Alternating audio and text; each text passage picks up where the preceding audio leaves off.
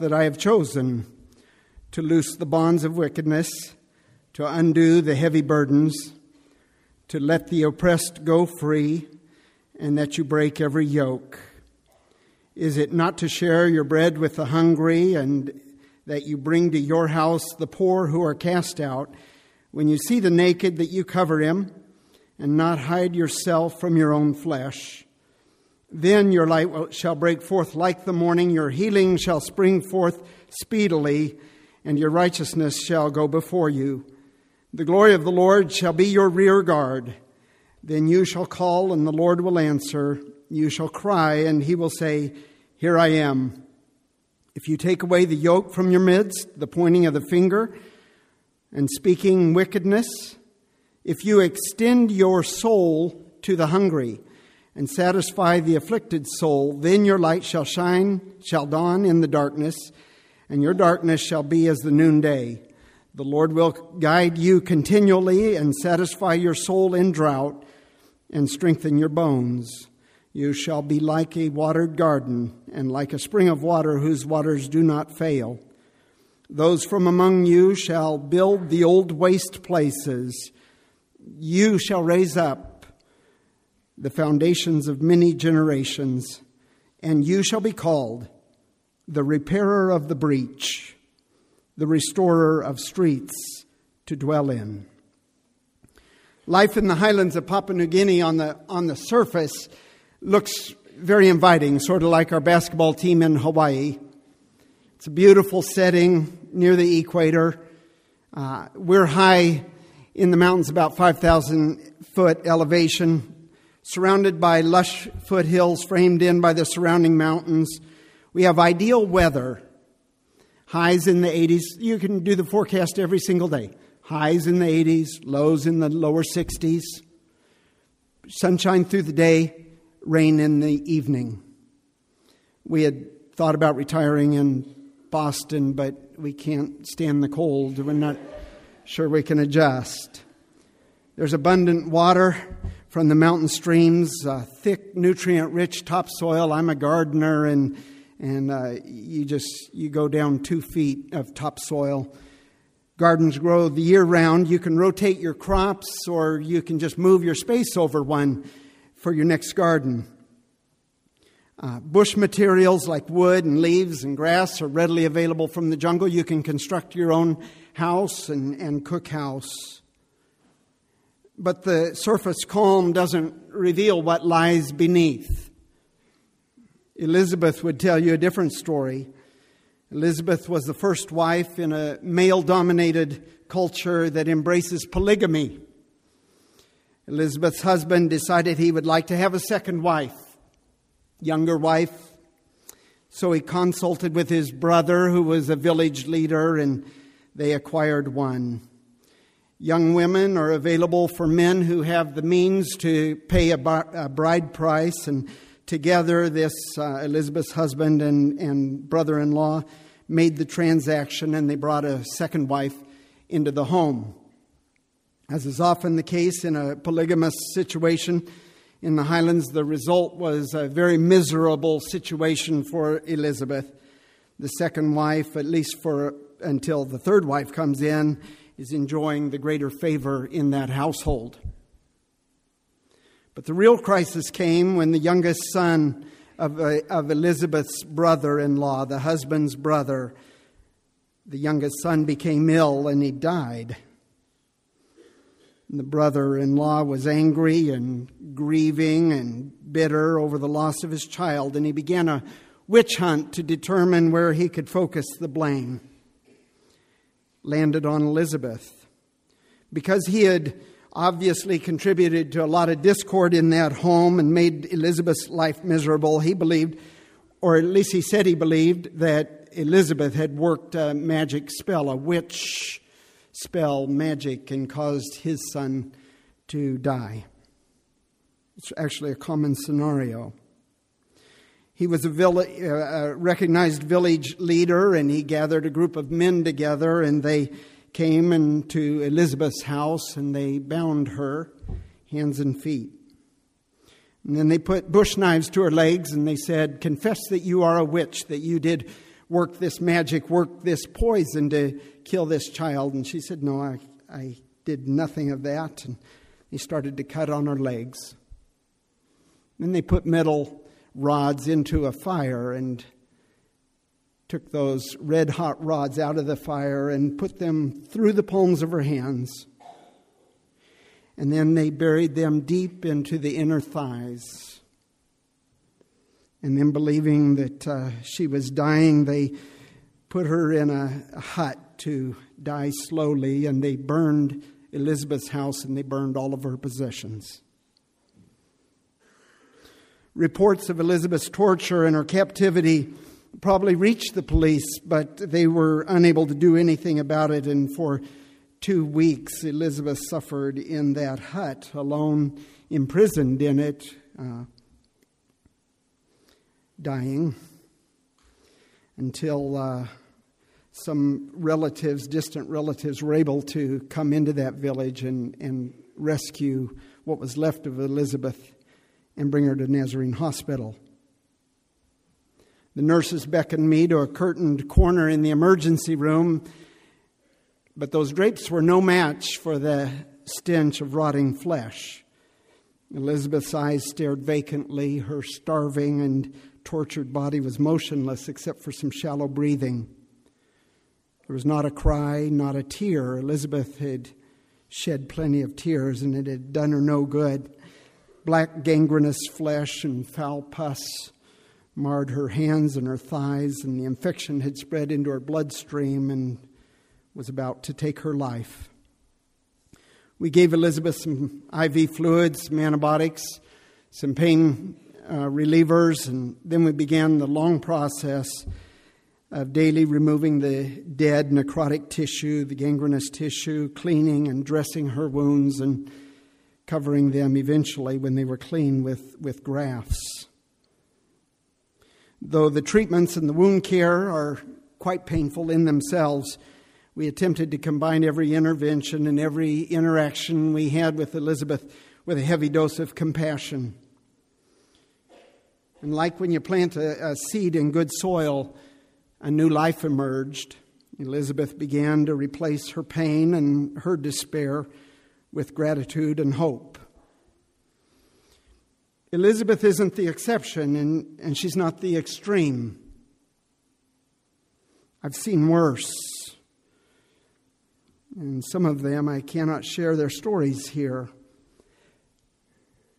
A woman in the town of Hagen. Hagen is, uh, is a good sized town 20, 30,000 people on Friday a woman in Hagen was accused of being a witch. Sort of the same scenario. They uh, had a bad outcome. A child got sick and died, and they went on a witch hunt and decided that this woman uh, had worked the magic. Some men got together and pulled her from her house and stripped her naked and marched her down the main street of town. And a crowd fell in behind and watch this. And then they beat her up. And then they put her on a pile of trash, including some tires. And they poured gasoline on her and they killed her. And the people watched. Nazarene Hospital and the emergency room, especially, is full of people who uh, reflect Elizabeth's story and this woman from Hagen. I get a call about once every five, six days that there's a young lady in the hospital who drank gramoxin. Gramoxin is an herbicide like Roundup, it's a paraquat poisoning. And young women, they get so miserable that they take their own life by drinking gramoxin. You die slowly, and you almost always die. It, you, have you ever put an herbicide on? Uh, you come back the next day and the leaves are brown, and you come back the next day and, and, and they're dead. That's what happens in the throat, and it eats away the back of the throat, and pretty soon the trachea and the esophagus are connected with each other, and you suffocate and die. We didn't read the first four verses of, of first five verses of Isaiah 58 this morning, but those verses, if we had read them, they raise a question. Why doesn't God see us? Why doesn't He hear us? Why doesn't God respond when we call? And the answer is because even though we fast and we pray, at our core, we are pleasure seekers. We are selfish and we are deaf to God's voice. And so the scriptures that we did read uh, give us a description of what would God like us to do? What is the fast that God has chosen? Loose the bonds of wickedness, undo the burdens, set the oppressed free, break the yoke, share with the hungry, care for the poor, clothe the naked. And I, I love the phrase in verse 10 extend your soul. Extend your soul. And if you do that, then your light will be like the morning sunrise. Your healing will spring forth. Righteousness will go out in front of you. Glory will have your backside. The Lord will hear and he will guide you. He'll satisfy your soul and he'll strengthen your bones. In other words, the passage here says that the very best life possible for you and me is very much related to what we do for others. Seek pleasure for yourself or others. In verse 12 then says, And some of you, some of you shall build and raise up old foundations and those of you who do are going to be called repairer of the breach, restorer of streets to dwell in. All capitals because it's a name. Some of you who hear this word and this call are going to be repairers and restorers. The American consumer culture is all about giving you a name and analyzing you. There's some profit to be made you carry a fair number of labels and stereotypes. You're, I'm, I'm a baby boomer, you're a millennial. You are Generation Y, digital natives. Digital natives. Generation Me, trophy kids.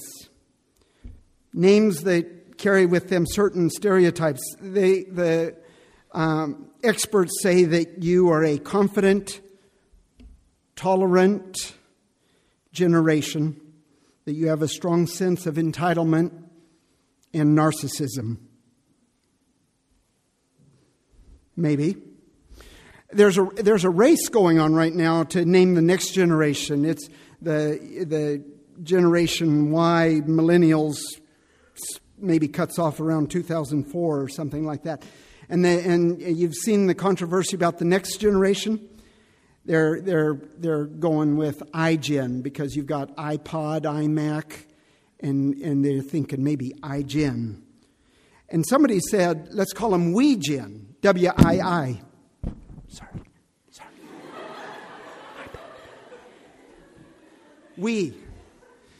I've played Wii once. I, I lost badly, but the, the, the rationale behind the WeGen label is because they believe that this next generation is going to treat life as if it is a continuous game.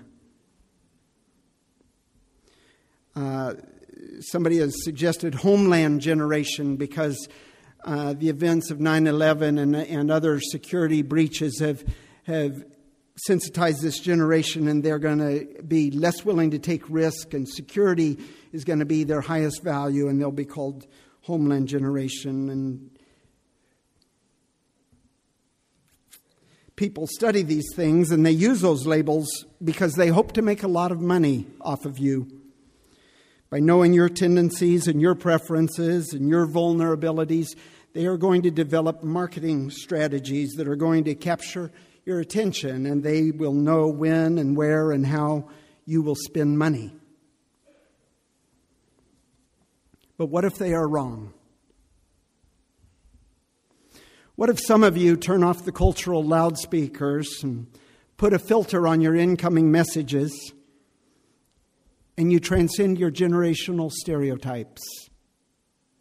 What if, in, instead of making life a continuous game, you embrace what is real and what is significant?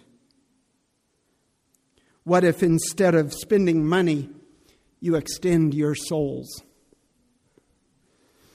I think you all, many of you already know this very well, but information access doesn't guarantee information accuracy. Frequent doesn't mean you need to follow, and loud doesn't necessarily mean that you ought to listen. Choose wisely the voices you'll hear. Repairer of the breach, restorer of streets to dwell in Maybe that's going to describe you. Well, what does the breach look like in Papua New Guinea? What, what's a breach? It's a hole, it's a violation, it's, it's uh, the place you thought was secure. It's that gap at Helm's Deep when the armies of Saruman. I, maybe, I don't know if that would work. yeah, okay. I should. I, we should have had that. We, we, we usually bring a video of PNG, but we should have had the picture of Legolas wiping them out as they, as they come through the hole in the wall. And into the breach comes the call of God to become repairers and restorers. In PNG, the breach looks like Elizabeth and her physical and emotional scars the breach in Papua New Guinea is, is uh, characterized by tribal violence and domestic violence, widespread corruption, ignorance, oppression, evil. You might describe it differently in America. You certainly know better than I what the breach looks like here. And God says, Loose the bonds, lift the burdens, free the oppressed feed the hungry, care for the sick, repair and restore. In real life, how does that play out? Well, I was once young, and you will someday be old. and I sat in chapel services at Point Loma College, and the voices I heard were different than the ones that you hear in your generation. I don't even know how to use a cell phone. Whoa. Whoa. I hand it to a nurse. The, the Papua New Guinea national nurses do know how to use the cell phone. I can carry one, and I hand it to the nurse and say, "Would you help me see what who's calling and answer that?" And so my story is is uh, going to be different from your story, but it it uh, may have some overlap. I was pitiful, and we will not spend time on that. I could have written several pages about how pitiful I was. But I basically memorized the, the, the pathway to medical school and I followed it. I was a good student. I was, and, and I wanted to please people. I wanted them to be impressed, so I got good grades. And, and, and then when I went to medical school interviews, I said the right words I want to serve others. I said that. But really, I wanted you guys to be proud of me someday. And so I became a doctor, and then, and then one day in a church service, I sensed God was calling me to offer myself as a medical missionary. I didn't really think I would ever become a medical missionary. I just sensed that it was good thing for me to make the offer. And so we offered ourselves to the Church of the Nazarene, and they said, Yes, we'll send you to Swaziland to the RFM hospital. I had never been out of North America before. I'd been across the border into Canada once. And, and I didn't really believe airplanes could make it across the ocean. Pitiful, pitiful, terrible. I thought I was going to die. And I thought it was a great way to die. I thought uh, that'll be painless.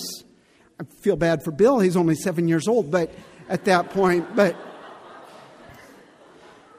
but I thought that will be a great story. Medical missionary offers himself, church sends him, plane crashes.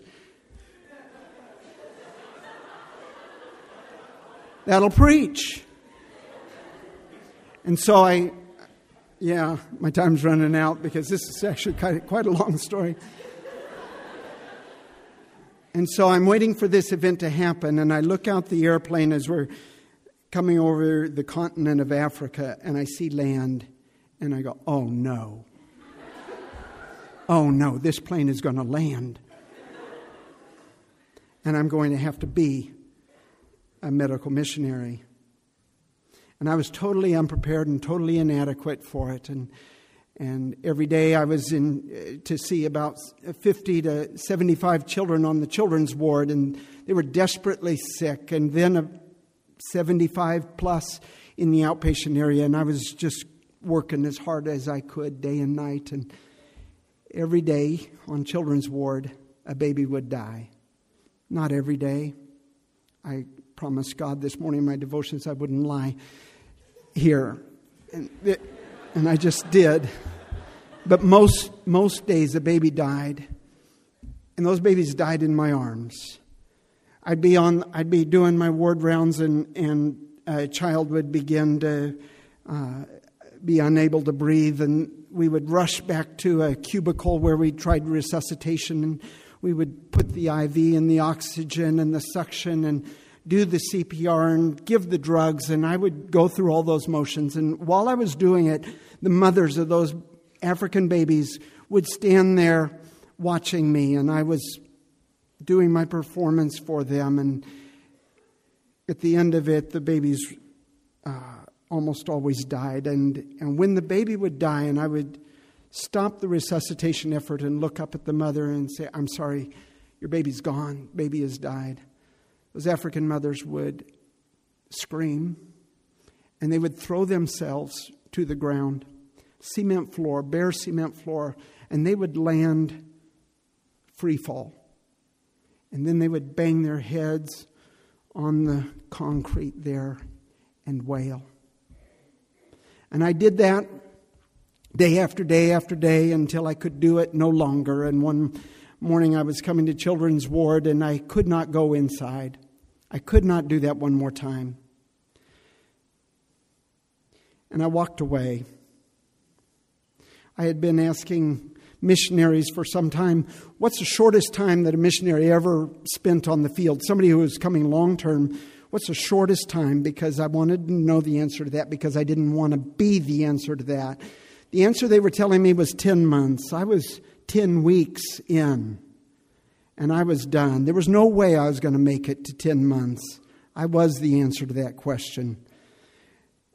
I walked away from children's ward. I needed to go to the bathroom. I went to the bathroom.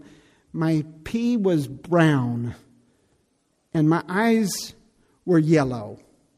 And I walked over to the lab and said, Whoa, I think something's going on. Check, check me for hepatitis. And sure enough, I had hepatitis. And I went home whining and complaining and saying, Marcia, I do not like God's sense of humor in this.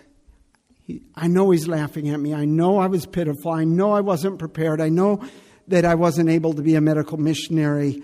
I accept all that. I know I need to go home and tell the churches everything I said about myself wasn't true. It was a facade. It's, I'm a fake, and I'm not adequate for this task. And I, I realize all that. Why the hepatitis? Why does God need to put me down with hepatitis on top of all that? And I was laying there pouring out this complaint to Marcia and to God, and, and God said, It's good that you are down on your back. Because all the time that you were accepting your awards and making your achievements in college and medical school and building this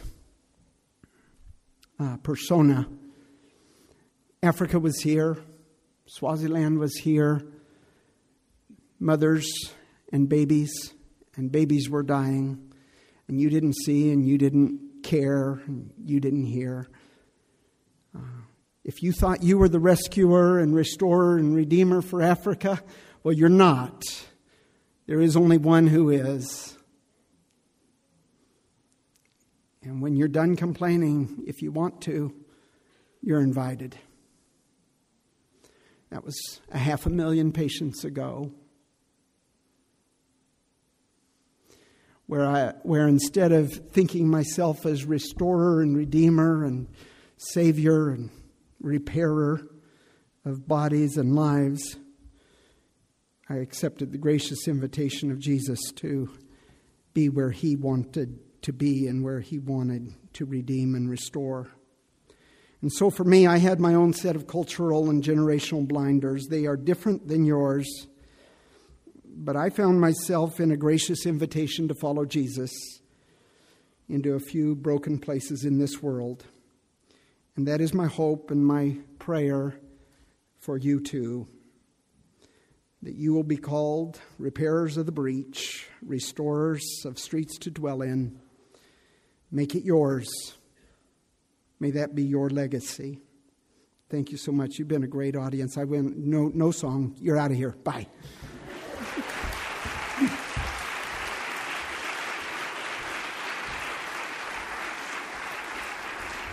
Just want to pray for you. Let's just pray for the McCoys before we go. Heavenly Father, thank you for this wonderful word, this uh, wonderful family who have been faithfully serving you. Thankful for their witness and example to us this morning. We pray your blessing, anointing, and hand of protection upon them in their ministry ahead. We pray in Christ's name. Amen. Amen. You are dismissed. Go in Thank peace. you. Thank you.